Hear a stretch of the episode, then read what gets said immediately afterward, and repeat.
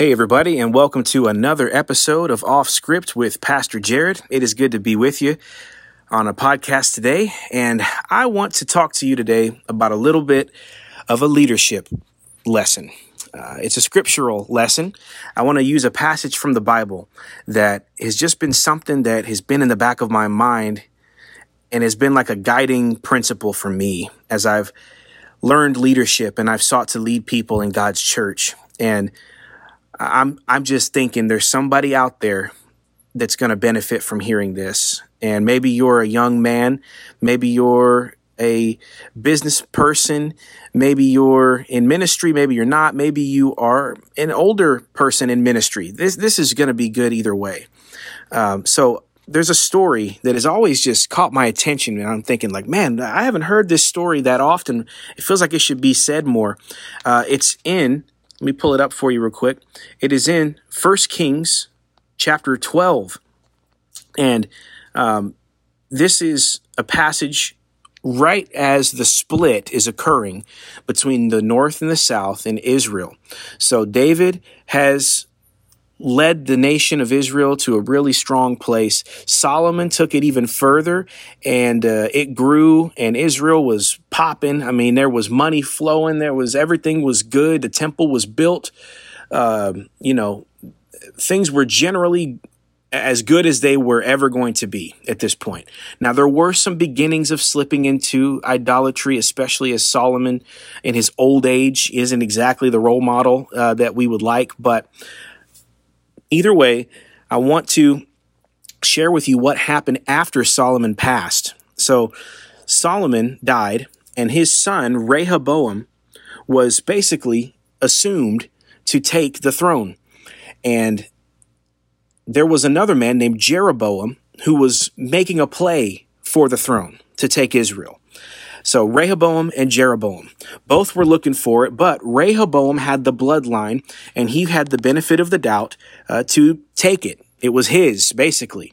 And so uh, let me read for you just a little bit here where it says, uh, Rehoboam, this is 12 1. Rehoboam went to Shechem, for all of Israel had come to Shechem to make him king.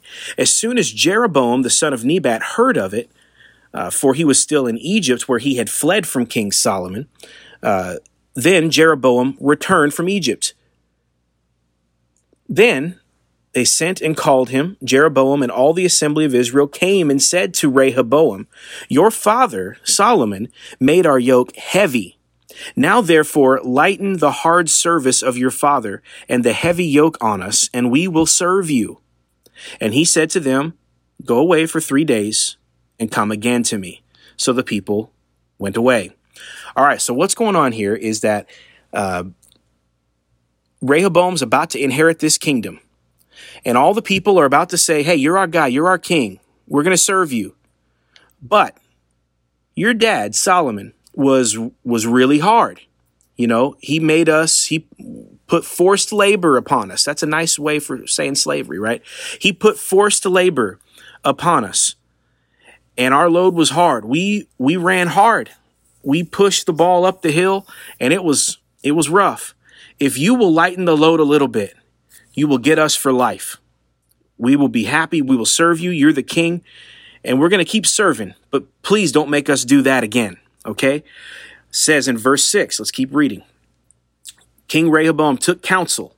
This is good. It's a good thing to do with the old men who had stood before Solomon his father while he was yet alive, saying, how do you advise me to answer this people?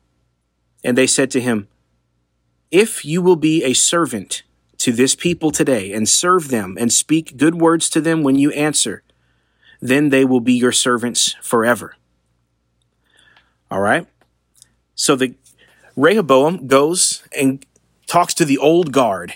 He talks to the senior adults, if you will, of the church. He goes to the old men and that served Solomon and says, Guys, what do I do here? The people are saying, Lighten up a little bit and we'll serve you.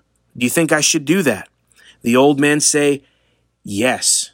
If you'll do that, if you love on the people, if you will serve them like a servant leader, if you'll do all these things, you've got them for life. They will love you and they will serve you. Okay? Verse 8. But he, Rehoboam, abandoned the counsel that the old men gave him, and took counsel with the young men who had grown up with him, and stood before him. And he said to them, What do you advise me to answer the people? And the young men who had grown up with him said, Thus you shall speak. Your father made our yoke heavy, but you lighten it for us. Thus you say to them, My little finger is thicker than my father's thigh. And now, whereas my father laid on you a heavy yoke, I will add to your yoke. Okay, so the young men's counsel to Rehoboam is no, no, no. You need to double down. You need to say, You think my dad was hard? You hadn't seen hard. I'll make you work harder than you've ever worked. In fact, I've got more power in my little finger than he had in his whole right thigh. Okay. That's how strong I am. So the young men's counsel was to go out, double down, and show, make a display of what a strong, powerful, forceful leader he was going to be, to stomp on the people if necessary. The old men said, if you will soften up a little bit and love us and serve us, lighten the, the load a little bit, you'll get us for life.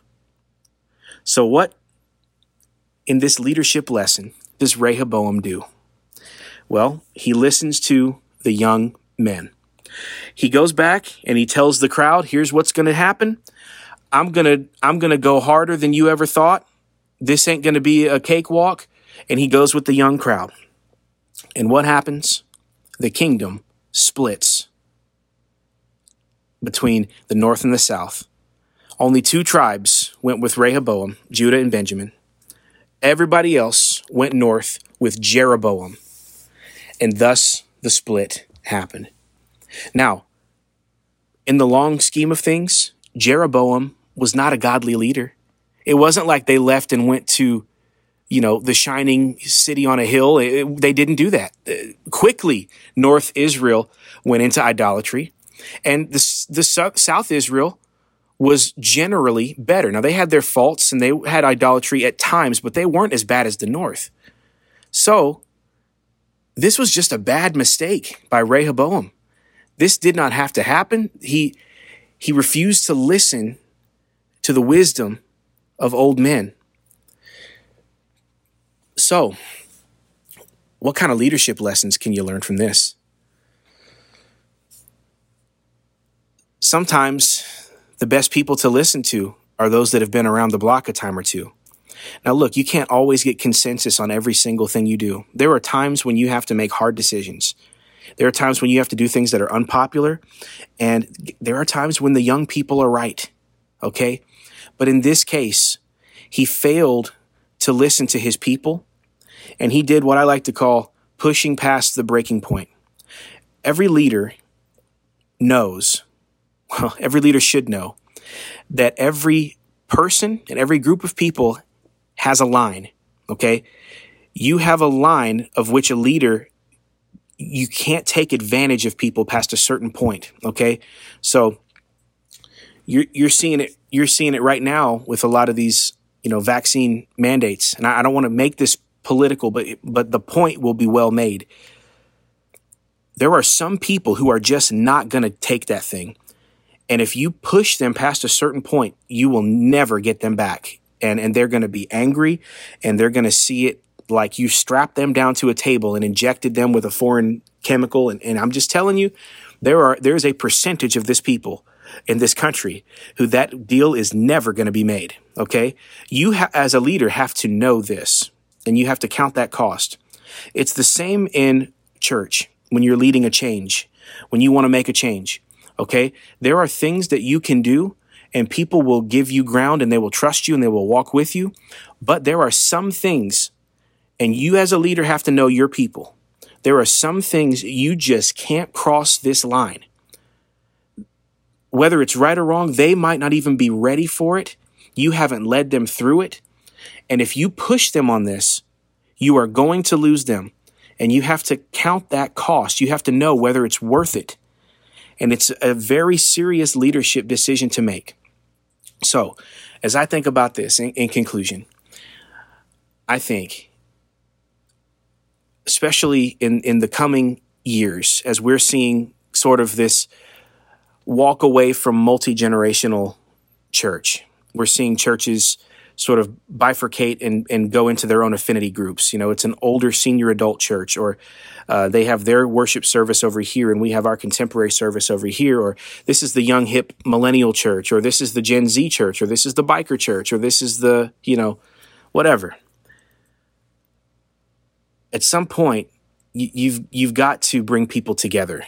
You've got to be able to sit and listen, and you've got to hear somebody say, this is the line and, you, and we just can't cross this line. And as a leader, you have to know where that is and what you're willing to do. And I would I would caution any leader out there, know what hill you're willing to die on, because chances are uh, things are not necessarily always a hill to die on that you think they are. Sometimes there are times for listening and for compromise and for allowing people time to grow. And maybe you come back to that change that you wanted to lead next year. Maybe you come back to it in three years when your people are ready for it. And that's okay. Not everything is an indictment on your power. You know, that's another lie of leadership is that every single time you want to get your way, if you don't get it, then it's, you know, an indictment that you're not in control.